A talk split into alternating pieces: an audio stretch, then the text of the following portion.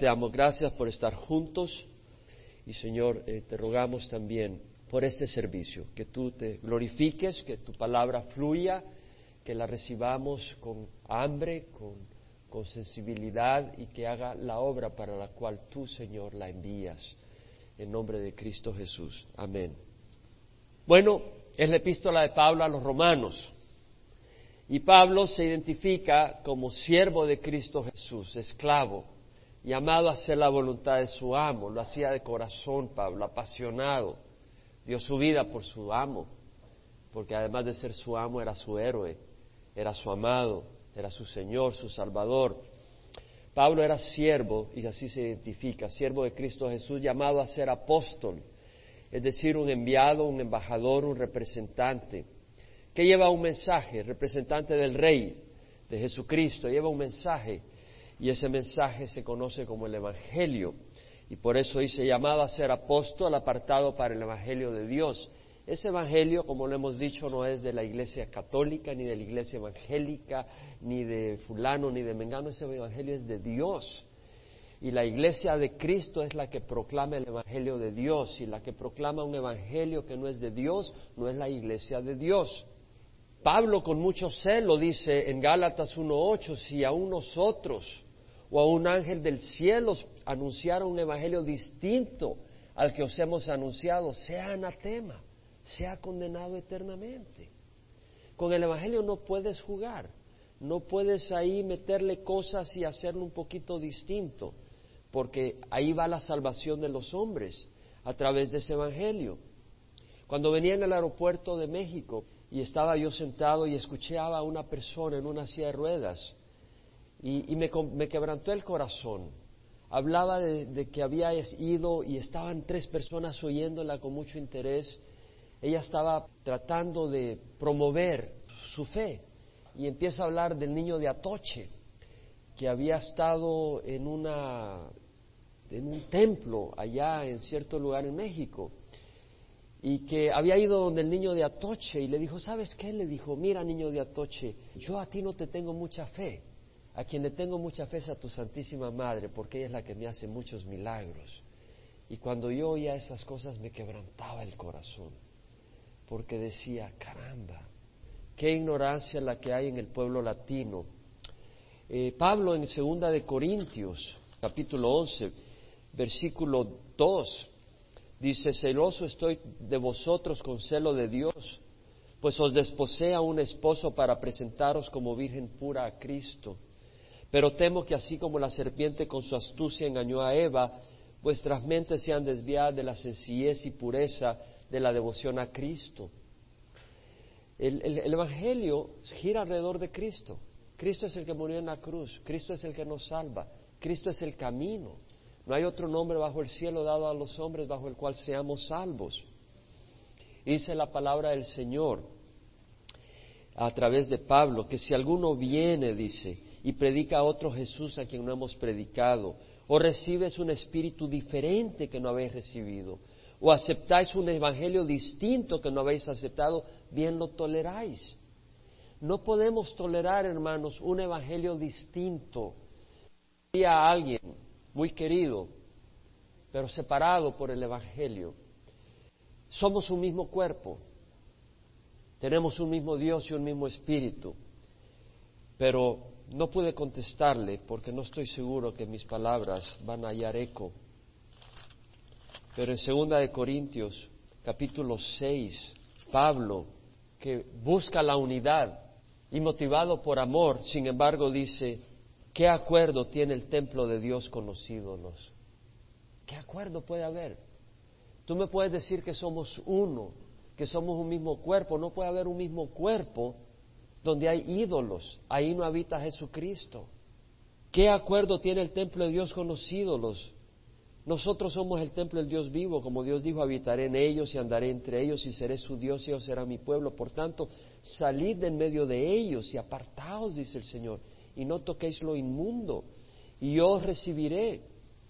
Y yo seré para vosotros padre y vosotros seráis para mí hijos e hijas, dice el Señor Todopoderoso. El Señor nos habla de salir de los ídolos. No quiere decir que no vamos a platicar con gente que está en la idolatría, pero no podemos tener comunión con ellos. Y si ellos dicen que somos un mismo cuerpo, yo les digo, no somos un mismo cuerpo, porque el cuerpo de Cristo no está dividido, el cuerpo de Cristo no tiene varias cabezas, el cuerpo de Cristo tiene un solo nombre, bajo el cual somos salvos, y ese es el nombre de Cristo. El cuerpo de Cristo solo tiene un camino hacia el Padre, y ese es Cristo, no es otra persona. Y en este viaje retaba, dentro de mis enseñanzas, que son del Señor, que muchas personas han puesto su tradición a la par de la palabra del Señor. Y nosotros que venimos de la tradición lo hicimos en algún tiempo. Y esa tradición nos enseña a venir a otra persona para venir a Jesús. Pero eso es implicar de que esa otra persona tiene más compasión por nosotros que Jesús. Y esa es una blasfemia. O orar por alguien que ya murió, que supuestamente es un santo o una santa. El único que está en todas partes es Dios levantar oración a alguien que ya murió no nos va a oír. Esa oración no va a llegar a Dios porque la única que llega a Dios son las que son hechas en el nombre de Jesucristo. Entonces todo eso lleva a la condenación porque no hay esperanza. Entonces vemos la necesidad de un evangelio puro. Y retaba a los hermanos dentro de las iglesias evangélicas a no permitir que de la misma manera que la iglesia tradicional ha permitido que esas tradiciones se enraícen y tengan la misma autoridad que la palabra de Dios, a no permitir, hermanos, que las tradiciones dentro de las iglesias evangélicas tengamos celo para que esas tradiciones sean sanas. Porque si empezamos a permitir tradiciones que no están de acuerdo a la palabra del Señor, vamos a caer en el mismo error que la iglesia tradicional. Y tenemos que tener un celo por la doctrina sana.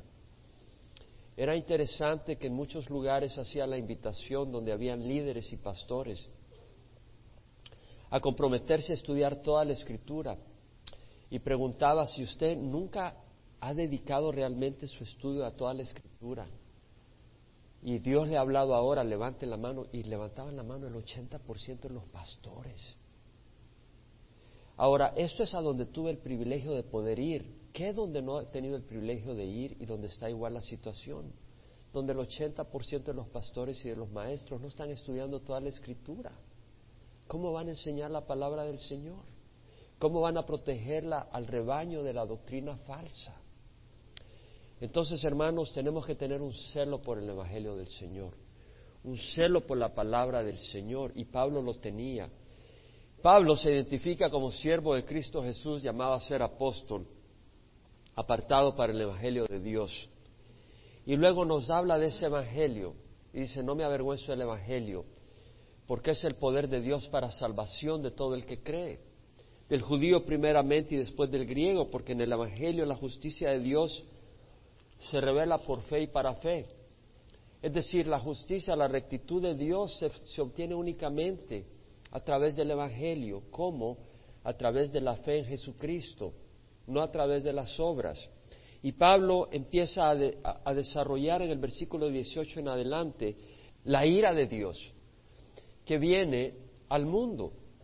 Y dice, la ira de Dios se revela desde el cielo contra toda impiedad e injusticia de los hombres, que con injusticia restringen la verdad, porque lo que se conoce acerca de Dios es evidente dentro de ellos, pues Dios se lo hizo obediente porque desde la creación del mundo sus atributos invisibles, su eterno poder, su divinidad, se han visto con toda claridad, siendo entendido por medio de lo creado, de manera que no tienen excusa, pues aunque conocían a Dios, no le honraron como a Dios ni le dieron gracias, sino que se hicieron, se hicieron vanos en sus razonamientos y su necio corazón fue entenebrecido, profesando ser sabios se volvieron necios y cambiaron la gloria de Dios por la imagen de en forma de hombre corruptible, de aves, de cuadrúpedos y reptiles. Es decir, aunque conocían a Dios, no le honraron como a Dios ni le dieron gracias.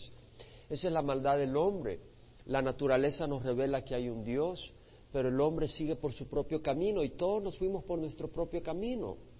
Entonces todos nosotros hemos sido culpables. Y de hecho, el castigo que Dios da, dice, por lo tanto Dios los entregó a la impureza en la lujuria de sus corazones.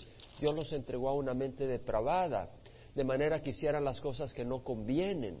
Y esa mente depravada implica homicidios, pleitos, engaños, envidia, malicia, chismosos, aborrecedores de Dios, insolentes, soberbios, desobedientes, todas esas cosas. Entonces Pablo dice en el capítulo 2, bueno, ¿tú qué crees de que por conocer toda la ley y saber que todas esas cosas son malas, crees que por eso eres justo? ¿Por conocer la ley? No, dice Pablo, porque cada uno va a pagar conforme a sus obras, aparte, de la, aparte del Evangelio. Entonces dicen, Dios no hay acepción de personas. Los que han pecado sin la ley, sin la ley perecerán, y los que han pecado bajo la ley, por la ley serán juzgados. Porque no son los oidores de la ley los justos ante Dios, sino los que cumplen la ley. Estos serán justificados. Pero ¿quién cumple toda la ley? Nadie cumple toda la ley. Y eso es lo que declara Pablo en el capítulo 3, cuando dice, ya hemos denunciado que tanto judíos como griegos están todos bajo pecado. Tal como está escrito, no hay justo ni hay, ni siquiera uno. Eh, dice, no hay quien entienda, no hay quien busque a Dios, todas se desviaron, a unas se hicieron inútiles, no hay quien haga lo bueno, no hay ni siquiera uno. Entonces Pablo da su argumento diciendo, todos pecaron y no alcanzan la gloria de Dios, siendo justificados gratuitamente por su gracia por medio de la redención que es en Cristo Jesús. Entonces Pablo nos dice que la única manera de ser justificados ante Dios es por la gracia, el favor inmerecedero de Dios al poner nuestra fe en Jesucristo, lo que Él hizo en la cruz. Y este Evangelio es poderoso, ¿sabes por qué? Porque muchos de nosotros empezamos con este Evangelio, pero en medio camino lo dejamos atrás. ¿Qué quiero decir? De que empezamos siendo aceptados al Señor, por la fe, pero luego queremos ser aceptados por nuestras obras. ¿Y cómo nos damos cuenta? Nos damos cuenta porque en medio camino sentimos que perdimos la salvación. Y sentimos que perdimos la salvación no porque estemos viviendo en adulterio, porque si estás viviendo en adulterio, ten cuidado, porque si estás viviendo en adulterio y crees que estás caminando en la luz, eres un engañador. Y el que dice que conoce la luz y vive en la oscuridad se engaña a sí mismo y no tiene salvación.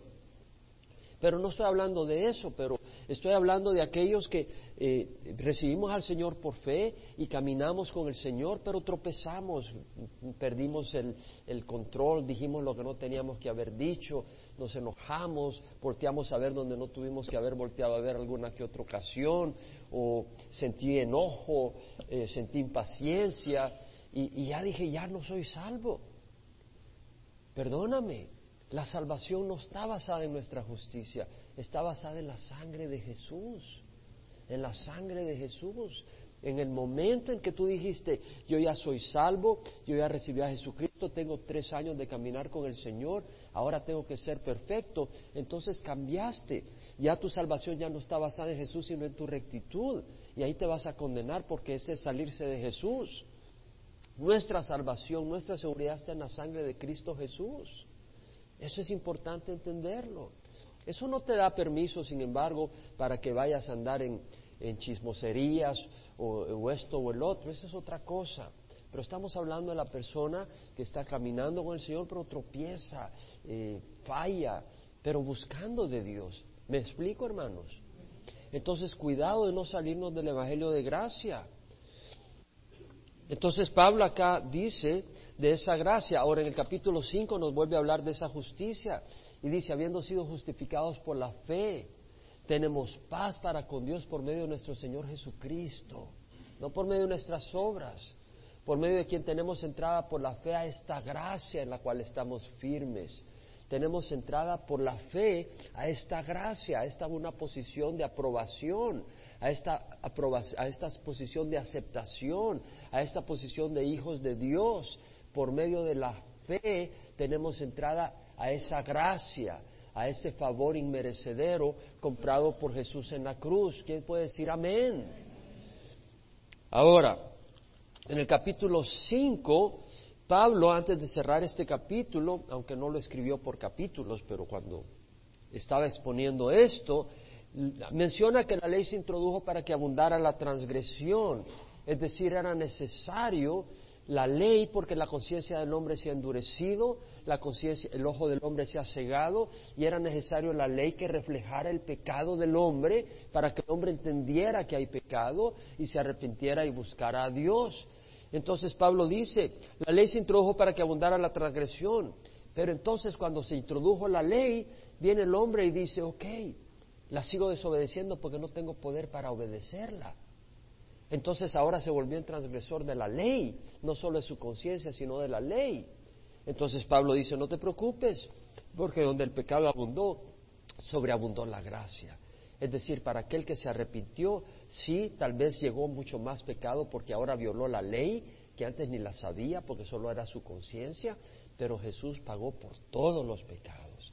Entonces Pablo dice, no te preocupes, si sobreabundó el pecado, sobreabundó la gracia. Entonces viene Pablo en el capítulo 6, que es el que vamos a terminar ahora, donde dice, ¿qué diremos entonces? ¿Continuaremos en pecado para que la gracia abunde? De ningún modo, dice Pablo. Nosotros que hemos muerto al pecado, ¿cómo viviremos aún en él? Ahora, Pablo lo que está diciendo en el capítulo 6, óyeme bien, Pablo nos va a hablar ya no solo de la justificación por la fe, ya no solo nos está diciendo que por las obras de la ley nadie es salvo, en el capítulo 6 nos habla de que el cristiano ha sido liberado de la esclavitud del pecado y hace un llamado a la santidad. Amén, hermanos. Es decir, Pablo cuando dice nosotros hemos muerto al pecado, ¿cómo viviremos aún en él? Está diciendo de que nosotros hemos muerto al pecado. Ahora bien, entiéndeme bien que no solo está hablando teológicamente, eh, no solo está diciendo, bueno, yo decidí morir al pecado, yo decidí ya no pecar más. Pablo está diciendo que ha habido algo que ha ocurrido cuando recibimos a Jesús y cuando nos bautizamos. Hay algo que ocurrió, el Señor rompió la cadena del pecado y lo dice, ¿no sabéis que todos los que hemos sido bautizados en Cristo Jesús hemos sido bautizados en su muerte? Por tanto, hemos sido sepultados con Él por medio del bautismo, y esto lo hemos estudiado, lo estoy repasando, pero estoy trayendo todo el concepto en forma global y, y de resumen. Hemos sido sepultados con Él por medio del bautismo para muerte, para que así como Cristo resucitó de entre los muertos por la gloria del Padre, así también nosotros andemos en novedad de vida. Ahora, uno pudiera decir, bueno, lo que está queriendo decir Pablo es esto, que en el bautizo nos metemos en el agua y salimos, que eso representa la muerte de Jesús y la resurrección, y eso es cierto, pero Pablo está diciendo algo más que eso. Pablo está diciendo que así bien como nosotros nos metemos en el agua y nos estamos identificando, Pablo también está diciendo que hubo una muerte de nuestra naturaleza pecadora, en el sentido de que rompió Dios, Cristo rompió en la cruz la esclavitud del pecado, la esclavitud y el poder que tenía la naturaleza pecadora sobre nuestras vidas. No quiere decir que no tengamos la opción de pecar, pero Cristo la rompió. Eso no lo digo yo, lo dice el Señor. Y lo vamos a ver dentro del contexto. Yo ayer pero le voy a decir algo, seguía leyendo el capítulo 6 y leyendo, porque tiene tanto todo esto, hermanos, para la vida del cristiano. Mira, en el capítulo 6, versículo 18, que no hemos llegado ahí, pero puedes llegar ahí por un segundo, Pablo dice, habiendo sido libertados del pecado, os habéis hecho siervos de la justicia. Habla de un hecho, hemos sido libertados. El cristiano ha sido libertado del pecado. Y tú tienes que entender eso. Porque si tú no sabes que no tienes dinero en la cuenta del banco, no lo vas a usar. Si tú no sabes que eres libertado, vas a ser esclavo del pecado, cuando tienes la opción de decir no. Ahora, Pablo dice, porque si hemos, en el versículo 5, si hemos sido unidos a Él en la semejanza de su muerte, ciertamente lo seremos en la semejanza de su resurrección, sabiendo esto, que nuestro viejo hombre fue crucificado con Él, para que nuestro cuerpo de pecado fuera destruido a fin de que ya no seamos esclavos del pecado. Es decir, nuestro cuerpo de pecado fue destruido no físicamente. Tienes que estudiar todo en contexto. Al estudiar todo el contexto, obviamente que mi cuerpo de pecado todavía está acá. Entonces no puede ser que fue destruido físicamente. De hecho, la palabra destruido en el, en el griego es reducido a impotencia. No quiere decir que no puedes procrear, lo que está diciendo es que ha sido reducido a impotencia en el sentido de que ya no tiene control sobre tu vida a menos que tú lo permitas. Antes tenía control, antes eras esclavo de la naturaleza pecadora, ahora ya no. Ahora dice, el que ha muerto ha sido libertado del pecado, dice en el versículo 7. Es decir, al recibir a Cristo y cuando somos bautizados estamos simbolizando y no solo simbolizando hemos sido sepultados con Él por medio del bautismo para muerte, dice Pablo, para que así como Cristo resucitó entre los muertos por la gloria del Padre, así nosotros andemos en novedad de vida, vamos a caminar en una vida nueva por el poder del Espíritu Santo. Ahora, yo puedo ser, yo soy libre, pero yo puedo usar mi libertad para volver a ser esclavo del pecado. Ten cuidado, porque en Hebreos el Señor nos advierte que el que patea la sangre de Cristo se mete en serios problemas después de haber sido lavado con su sangre. ¿Se acuerdan de Charles Templeton? ¿Quién se acuerda de Charles Templeton? Este hombre que fue un evangelista, cuando empezaba Billy Graham, Charles Templeton llenaba los estadios en Canadá. Pero ¿qué le pasó a este hombre? Se enamoró de su secretaria. Ahora yo a veces comparto esto y la gente dice, wow, hermanos, todos nosotros tenemos una naturaleza pecadora. El problema no fue sus sentimientos, el problema es lo que él hizo. Y lo que él hizo fue, fue esclavo, decidió ser esclavo de esa naturaleza pecadora, decidió seguir sus placeres y no seguir al Señor. Pero tenemos libertad. Antes no tenías libertad, pero ahora que estamos libres en Cristo tenemos libertad. Y la libertad no la usemos para caer de nuevo en esclavitud. ¿Qué hizo Charles Templeton? Se casó con su secretaria, se divorció con su esposa. ¿Qué pasó después? Ese hombre terminó escribiendo un libro que decía Farewell to God o sea, hasta la vista Dios, diciendo que Dios no existía, blasfemando. ¿Qué pasó? Dios mismo permitió que Satanás le confundiera la mente y este hombre tuviera una confusión y una oscuridad tremenda.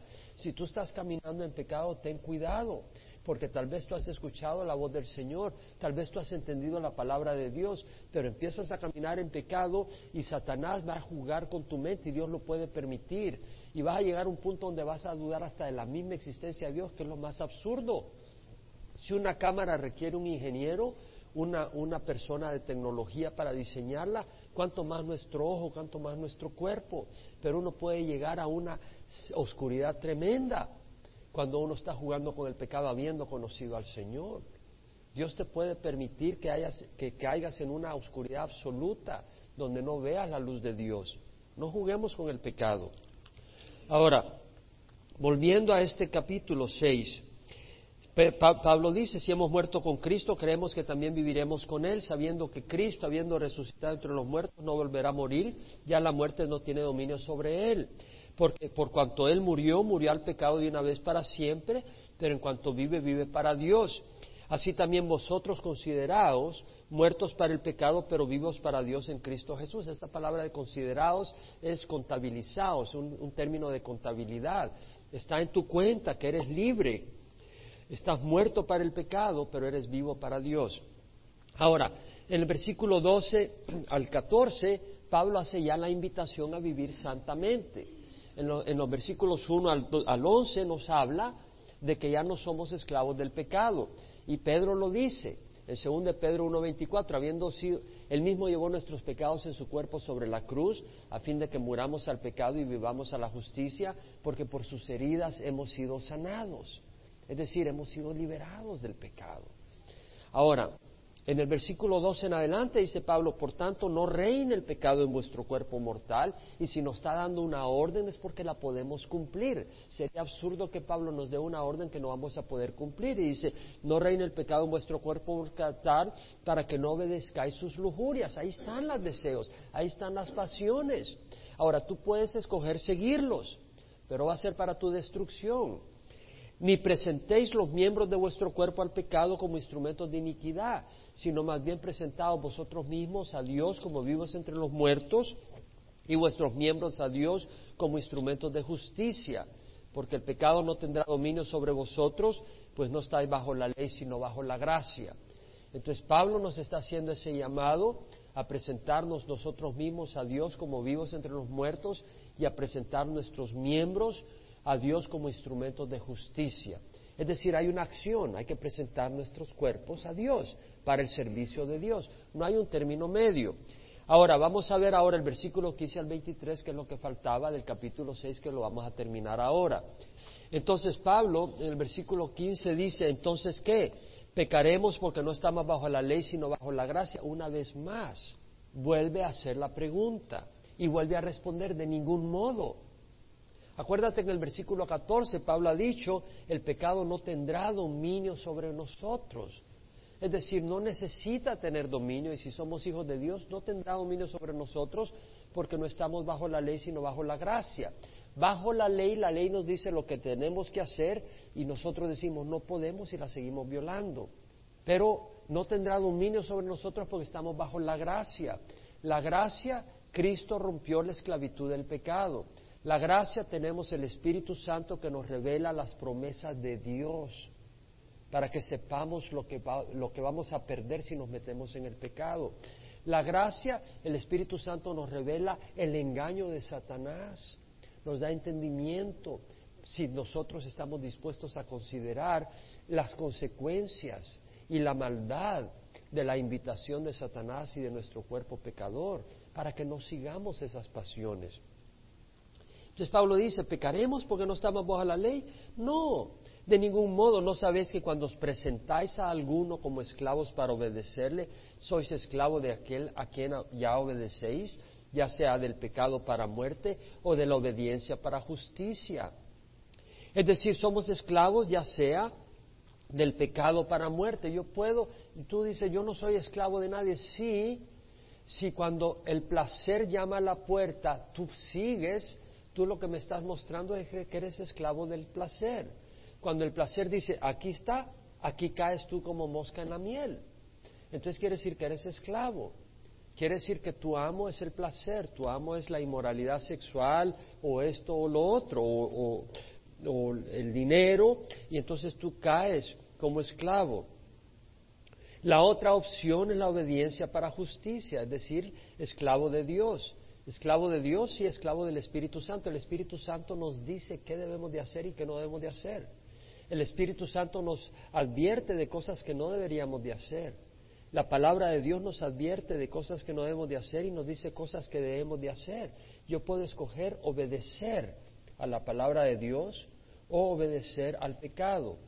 Ahora el versículo 18, perdón, en versículo 17 Pablo exclama, gracias a Dios que aunque eras esclavo del pecado, os hiciste obedientes de corazón a aquella forma de doctrina a la que fuiste entregados. Aquí Pablo no dice gracias a Dios de la manera que muchos de nosotros a veces decimos gracias a Dios. Oye, ya no llovió, gracias a Dios que no llovió, pero ni estás pensando en Dios, lo dices como quien dice una, un proverbio, donde uno no piensa. Pablo lo está diciendo de corazón. Aquí Pablo dice, gracias a Dios. Gracias a Dios, dice, que aunque eras esclavo del pecado, os hiciste obedientes de corazón aquella forma de doctrina a la que fuisteis entregados.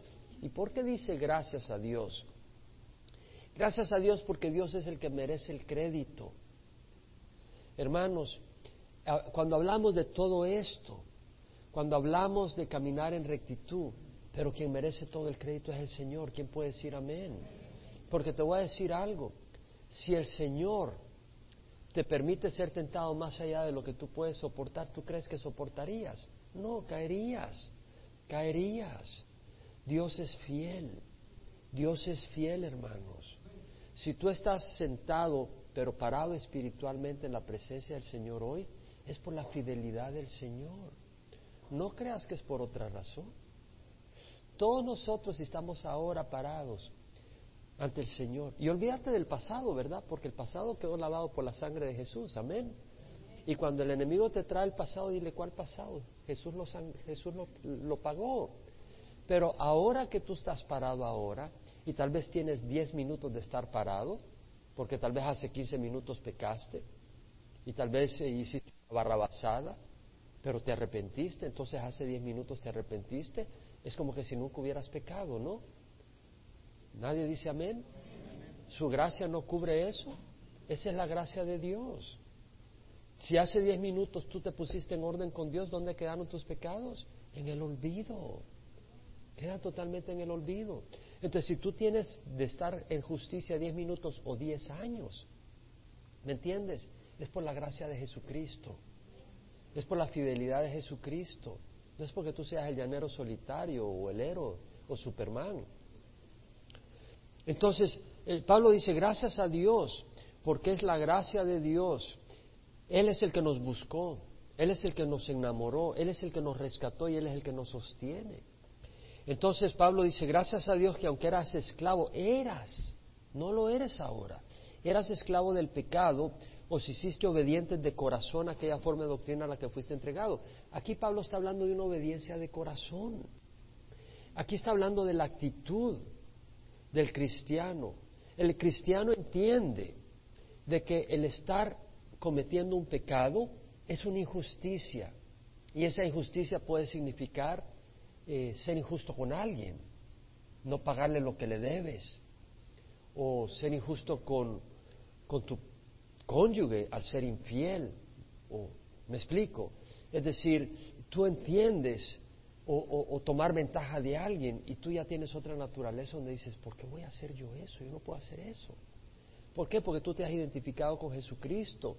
Y Pablo dice, si alguno está en Cristo, nueva criatura es. Entonces ahora sí te importa la otra gente.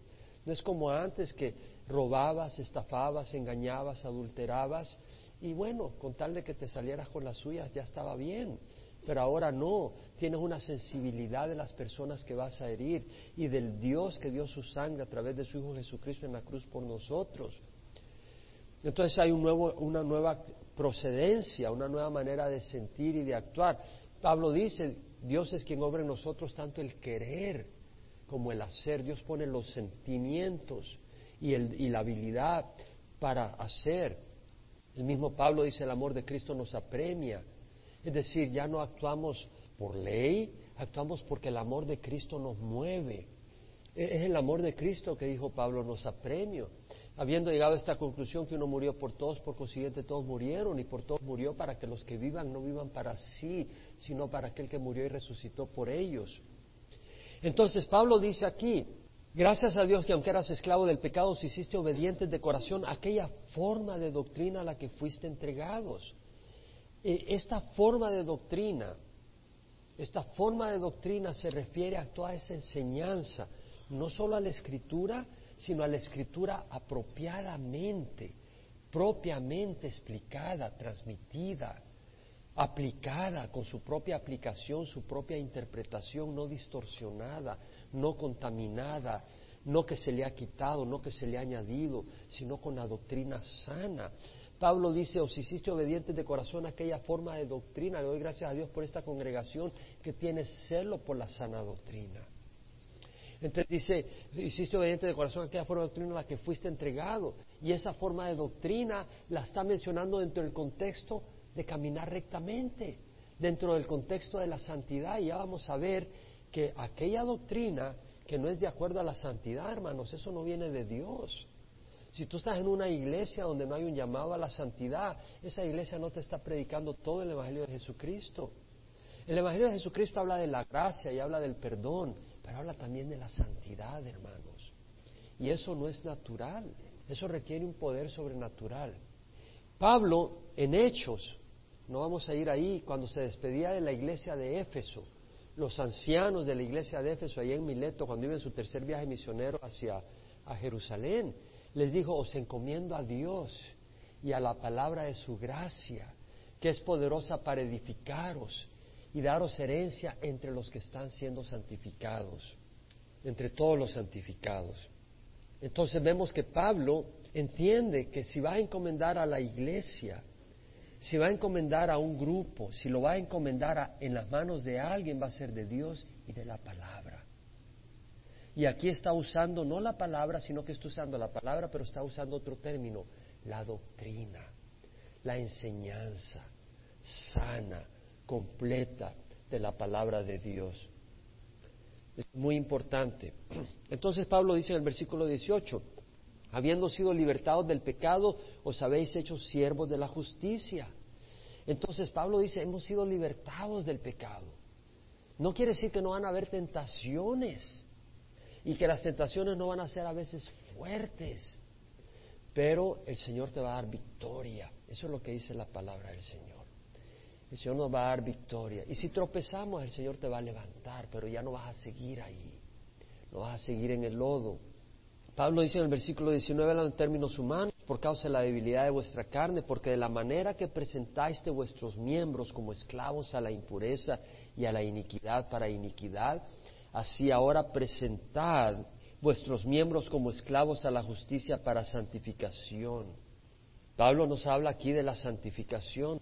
La palabra santificación en el griego quiere decir para separación, para estar separado, consagrado para los propósitos de Dios.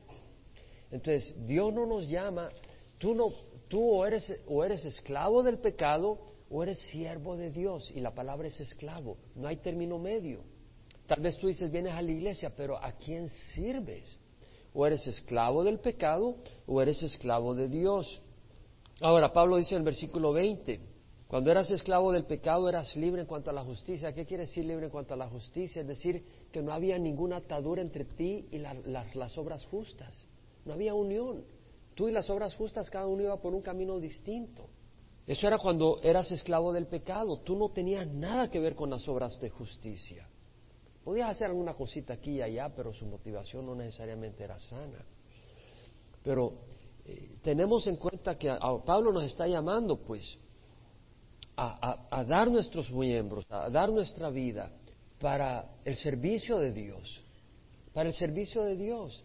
La, fe cristiana no solo consiste en, oír y memorizar, consiste en consagrar nuestras vidas al servicio de Dios. Y por supuesto que tiene que ver con la palabra de Dios, ahí empieza todo.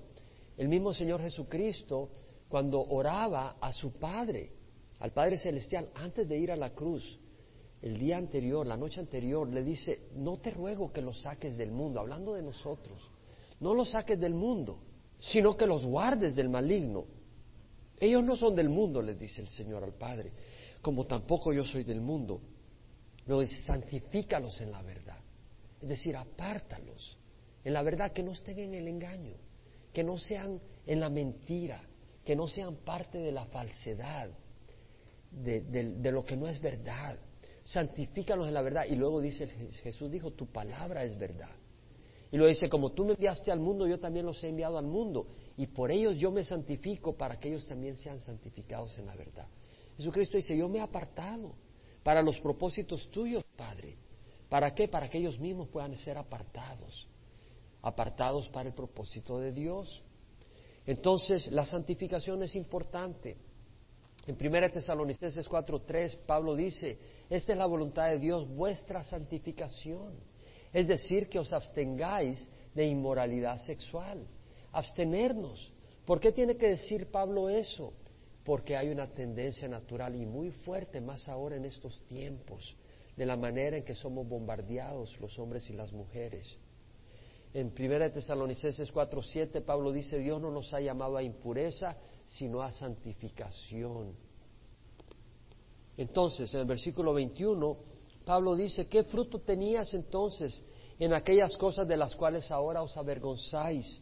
Porque el fin de estas cosas es muerte. ¿Qué fruto tenías en aquellas cosas de las cuales ahora os avergonzáis. Es decir, hay cosas que cuando estábamos en el mundo hicimos y dan vergüenza. No las proclamaríamos, no las anunciaríamos. Aquella persona que hacía su negocio adulterando la leche, no que se sentiría muy orgulloso enfrente de sus hijos decir, mira lo que estaba haciendo para hacer un poquito más de dinero o enfrente de, sus vecinos, o el que cobra lo que no hizo. Tal vez alguno lo hace de mecánico y dice, no, mira, aquí había un problema y te lo arreglé y no lo hizo. ¿Cómo se va a sentir ante otras personas? Le da vergüenza. O tal vez eh, le dijo a alguna joven que no era casado y después se dio cuenta que era casado. Vergüenza, ¿verdad? Toda esa maldad. ¿Qué fruto tenías en aquellas cosas de las cuales ahora os avergonzáis? Es decir, hay que considerar el fruto de lo que hacemos, hermanos. Yo creo que si nosotros consideráramos el fruto de lo que hacemos, antes de hacerlo, dejaríamos de hacer muchas de las cosas que hacemos. El Señor nos dice, no os dejéis engañar, de Dios nadie se burla, todo lo que el hombre siembra, eso segará. Si tú estás sembrando, óyeme bien, si tú estás sembrando infidelidad, si tú estás en una relación de infidelidad, Oye, esa persona, ¿qué crees? Es una persona infiel. ¿Por qué va a ser fiel contigo? Y si tú estás en una relación de infidelidad, ¿qué esperas que sea el ejemplo que van a seguir tus hijos? ¿Y cuál va a ser el impacto a tus hijos? Ahora, en Dios hay poder, hermanos, pero, pero consideremos el fruto de las cosas que hacemos. Si tú estás engañando, ¿qué esperas que tus hijos hagan cuando crezcan? Si te ven a ti engañar y mentir, eh, si te ven a ti eh, hacer cosas que no se deben hacer. Interesante, me decía un hermano, eh, creo que hay una ley en California que para andar en bicicleta de 18 años para abajo tienes que usar casco, pero de, 18, de 19 años para arriba ya no tienes que usar casco. Y me decía, me, llama la atención ver a los padres sin cascos y sus hijos con cascos. y dice, ¿por qué van a seguir? ¿Por qué lo hacen? Solo por la ley. Cuando tengan la oportunidad van a quitarse el casco. Eh, no, no, no están dando el ejemplo. Y me decía él, bueno, va a haber un accidente, el papá va a estar ahí muriéndose porque no tiene casco y sus hijos ahí con casco viéndose a su papá morir. Es decir, somos inconsecuentes. Hermanos, consideremos el fruto de lo que hacemos, eh, consideremos el fin de las cosas. Pablo dice, ¿qué fruto tenías en aquellas cosas de las cuales ahora avergonzáis? Porque el fin de estas cosas es muerte. El sabio considera el fin que lleva su camino. Yo no puedo concebir que me voy a meter en un freeway sin saber a dónde me lleva. Sería tonto, ¿no crees tú? ¿Y cómo es posible que tú andas en un camino y no consideras el fin de tu camino espiritual? Es absurdo. Proverbios 14, 12 dice, hay camino que al hombre le parece derecho, pero al final es camino de muerte.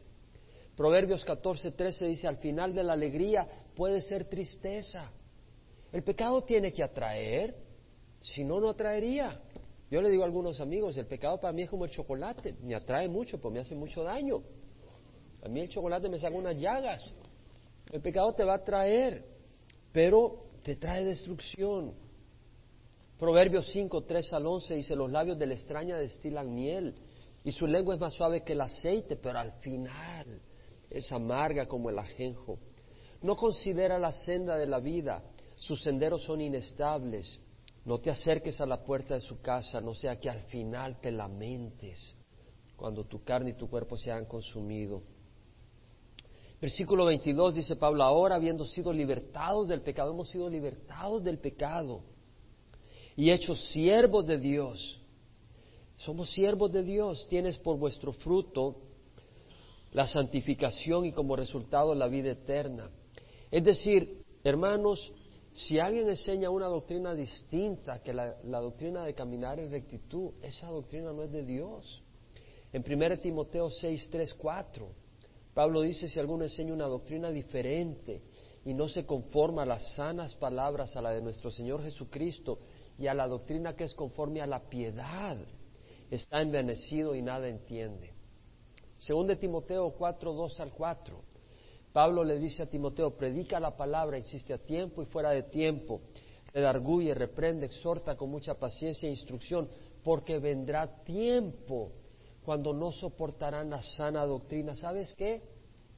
Estaba hablando con una hermana que está en Argentina y me estaba diciendo que ahí, por ahí había una iglesia que era la universal, ya han oído hablar de ese. Me dice, se llena, se llena. ¿Sabes qué? Hay templos que se llenan, hermanos, porque no te van a hablar de la santidad. Te van a hablar de que si metes mil dólares el Dios te va a dar diez mil. Lo que te están alimentando es la codicia. Lo que te están alimentando es la avaricia. No te llaman al arrepentimiento. No, no.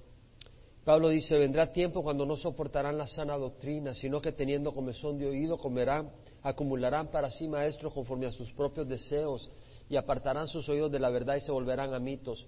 ¿Sabes qué dice Pablo acá? Habiendo sido libertados del pecado y hechos siervos de Dios. ¿Sabes qué? Escoge.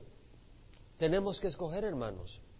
Porque si tú dices, bueno, yo no voy a ser esclavo del pecado, pero yo voy a vivir una vida moral. No, no se trata de eso. No, no, yo, yo no voy a del pecado, pero yo voy a ir a la iglesia todos los domingos y voy a ir los miércoles. No, no se trata de eso. No, no, es que tú no me entiendes. Eh, yo voy a ir al frente y voy a recibir a Jesucristo. Ajá. ¿Y qué más? No, no, pero es que mira, eh, no, no, el Señor dice, habiendo sido libertados del pecado y hechos siervos de Dios. Se trata de dar la vida al Señor y vivir una vida en servicio al Señor. ¿Sabes qué? Te voy a decir algo. Si yo no estuviera predicando acá, yo estaría en el pecado. Yo no tengo opción. O sirvo a Dios o sirvo al pecado. Yo he escogido servir al Señor, pero yo no me puedo imaginar no servir al Señor. Porque si yo no sirvo al Señor, yo voy a servir a alguien. Y si no va a ser el Señor, va a ser el pecado. Y te digo lo mismo para ti. ¿Tú crees que puedes seguir siendo la vida de cristiano sin servir a Jesucristo? Estás engañado, estás engañadísimo, estás más que engañado. Si tú no sirves a Jesucristo, tarde o temprano vas a ser esclavo del pecado, hermano. Vuestro fruto, la santificación, dice Pablo, y como resultado la vida eterna. Une la santificación con la vida eterna. En Hebreos el autor dice buscar la paz con todos y la santidad sin la cual nadie verá al Señor. No puedes caminar en pecado y pensar que vas a ver al Señor. Ahora te voy a decir algo. En Santiago, en este lugar a donde estuvimos, había unas vistas preciosas. Estuvimos en un lugar muy lindo. No lo pudimos disfrutar más que la puesta, el amanecer, tal vez un rato, a las seis de la mañana.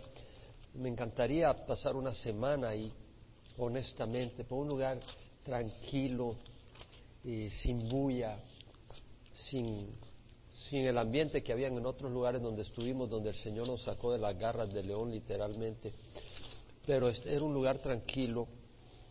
Y te digo de que una de las cosas que el Señor me habló es que cuando veía esa salida del sol dije, Señor, pues el Señor, el Señor me habló y me decía, ¿sabes qué, Jaime? Este cielo y esta tierra no es nada comparado con el nuevo cielo y la nueva tierra.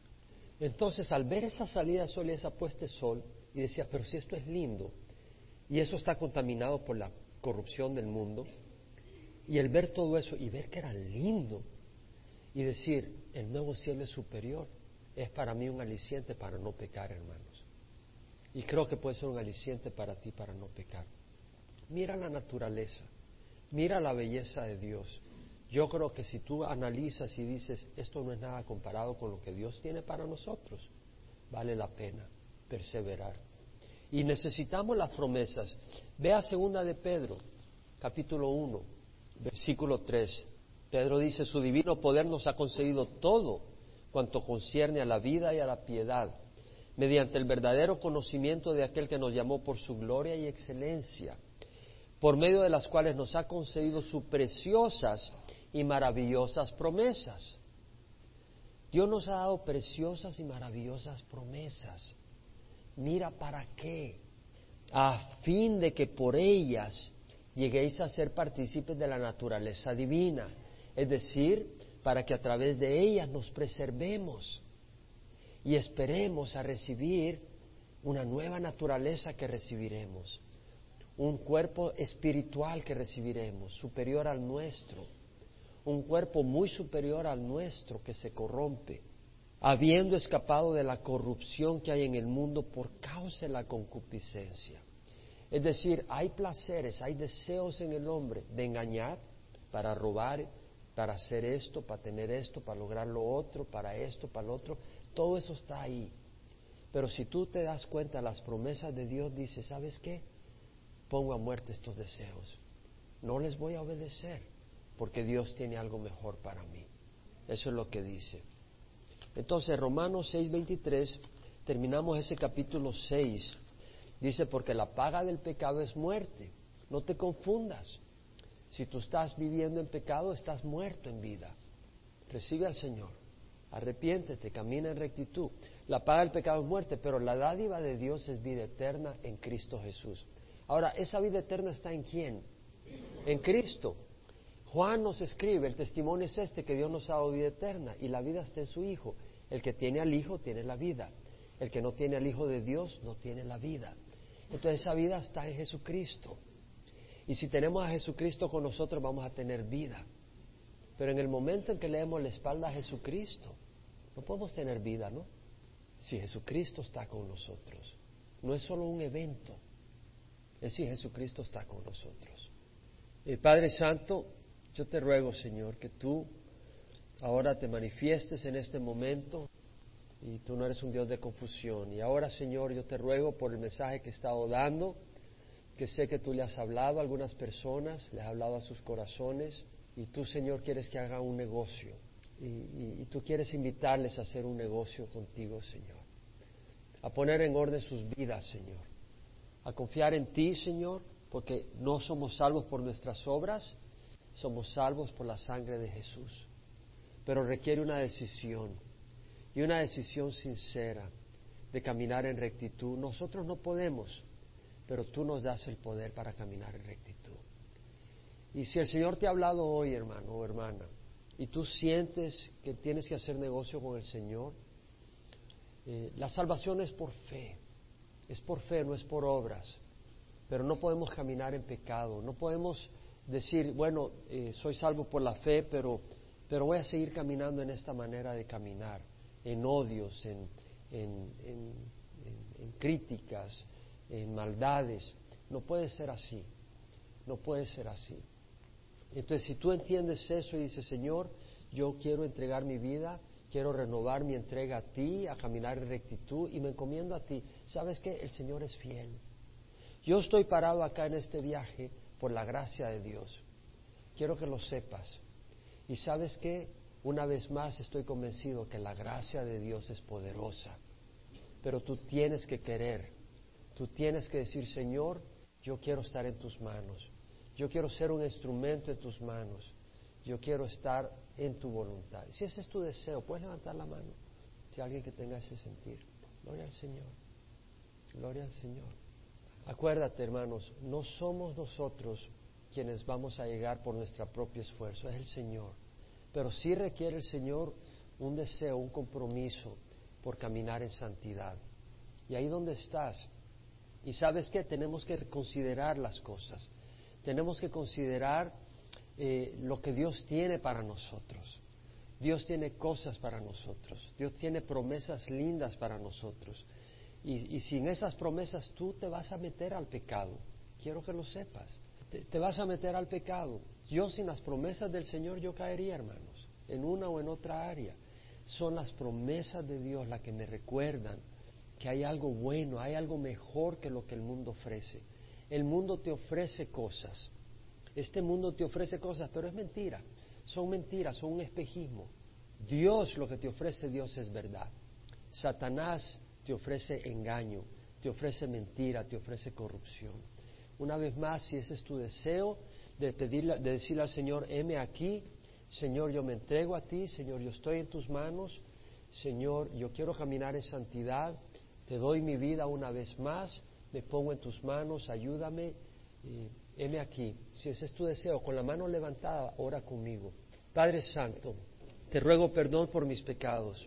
Gracias por morir Jesús en la cruz por mí. Gracias porque Jesús dio su vida en la cruz por mí. Y Señor, yo quiero vivir en santidad. Abre mis ojos a tus promesas. Dame entendimiento. Pero he aquí, Señor, con el conocimiento limitado, con lo suficiente para decir, heme aquí, a ti te pertenezco, quiero ser tu siervo, heme aquí, Señor, en nombre de Jesús. Amén. Padre, yo te doy gracias por cada aquella persona que ha hecho esta oración de dedicación.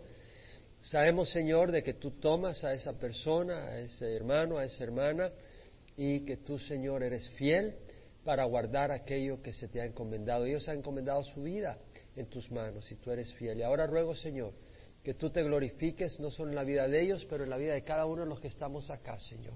Que tú te glorifiques, que tú sanes a aquellos que están enfermos, que tú sanes a aquellos que están, Señor, tal vez conmovidos, aquellos que están inquietos, aquellos que están perturbados, ya sea en sus emociones por alguna razón.